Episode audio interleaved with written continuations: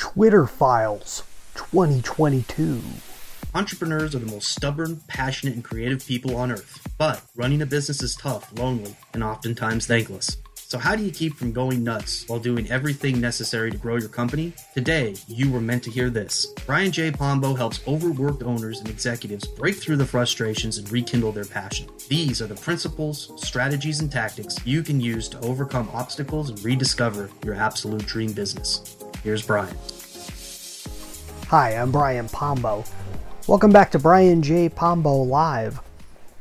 I'm a business investor and I I see I look at a lot of different areas of the world and news and business and compare it back somehow to my life and your life and hopefully bring in some business lessons here as we as we sit and chat not for any good reason but mainly for the reason that I've, I've got a I'm always looking to meet new people and find out more things and so I like to put my put my points out there for for people that are interested Twitter files is a whole thing that I haven't touched on hardly at all we've been following along with some of the Elon Musk things on here in the past, and I haven't been on lately because of Christmas and everything else, and having having a young family. It's um, I, I mean the family's young. I'm not young, but having the young family, it's uh, it, it gets busy during Christmas, and we travel. We travel a good. Uh, I mean, it's technically it's a six-hour trip, but it takes about eight hours with for three young kids and so we take an eight hour trip down south to California every year. I normally record up there, and I just could not find the energy or or focus to be able to to put out any any videos while we were down there. But we're back in Oregon, Southern Oregon, Grants Pass, and I noticed I, I had not referred made any references to these Twitter files that are coming out.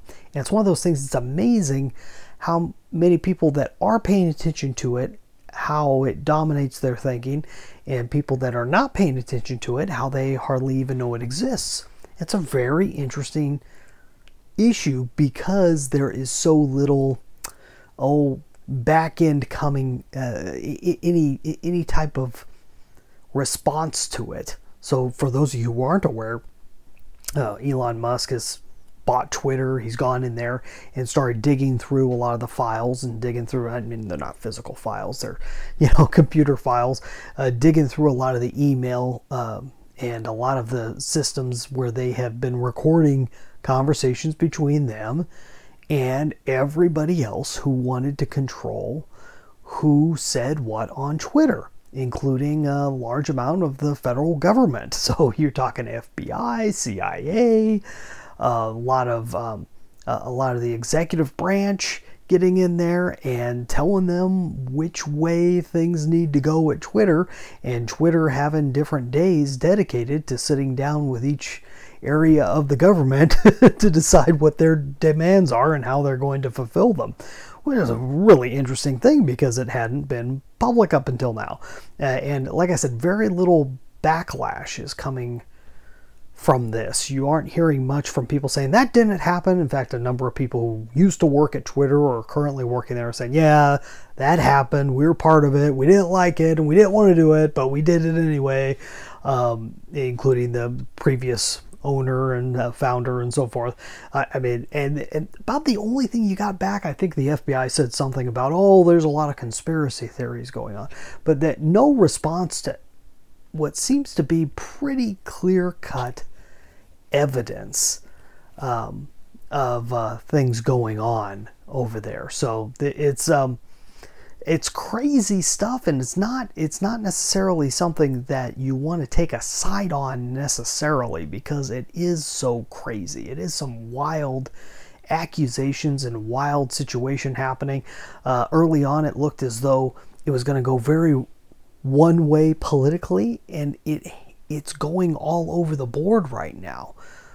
And it's going to say a whole lot of things for business and where we go in the future and how we use media and how we use social media and how that's going to relate with government.